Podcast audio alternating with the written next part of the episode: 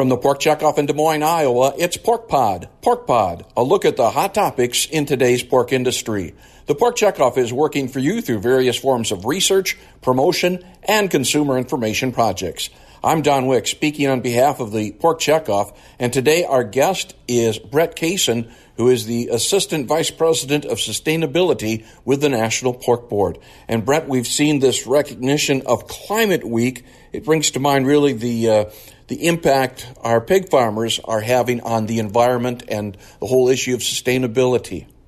Yeah, when you think about uh, pig farmers, right, and the great work they've done, one of the first places I direct everyone's attention is a, a recent study that the University of Arkansas did a life cycle analysis for every pound of pork that's raised in the U.S. and was determined, if you look at the data from 1960 to 2015, that pig farmers have reduced their land use by 76%, their water use by 25%, their energy use by 7%, which then turns into a 7.7% reduction in carbon footprint. And so when you think of those numbers and the progress that pig farmers have made in land, water, and energy use in the last 50 years, that's pretty impressive. Uh, data. And the thing that really impresses me about them is as I talk to producers each and every day, and farmers are like, well, how do we even get better next year? And that's really the mentality in which pig farmers in the U.S. approach uh, their daily lives. We're in that focus of, of continuous improvement. Are are there things that, that can be done to continue to, to make advancements?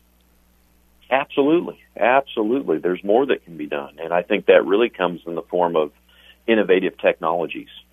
And uh, you think about today, Don, you know, the self-steering tractors and the precision agriculture in which we uh, uh, plant and harvest, you know, feedstuffs. And you think about, you know, from pig farmers, the way they've evolved and how they actually uh, take nutrients from the pig in the form of manure and now put it into the soil at the exact spot that the plant needs it. But they're thinking even further and faster now, and they're thinking about, well, how do we even reduce our energy use in the barn more so? What can we do in the form of insulation and more LED lighting? And what can we do in the form of making pigs more feed efficient? Because if you made a, make a pig more efficient in terms of their feed stuff intake and their protein output, you know, that really demonstrates sustainability over the long term. And so the thing that I think is exciting, you know, just like this week we had pig farmers in Indianapolis at an innovation technology summit talking about these things and say how can we use technology and innovation to be better and and last and make the the planet Earth have a, a greater uh, a greater good impact for everyone. And so not everybody thinks that way, Don, but it's fun to be around a group of pig farmers that do. Yeah, there's no doubt obviously that non-farm audience, non-agriculture audience, how do you share that message so they understand what kind of uh, things are being done in the swine industry?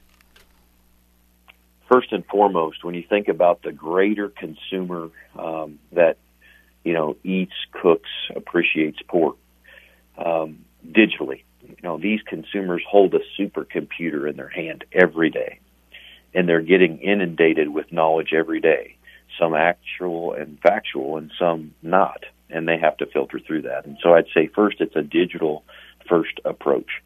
Um, and it's then talking to the general consumer about all the good things pig farmers are doing on farm but also how they can feel good and be passionate about uh, eating pork and celebrate that.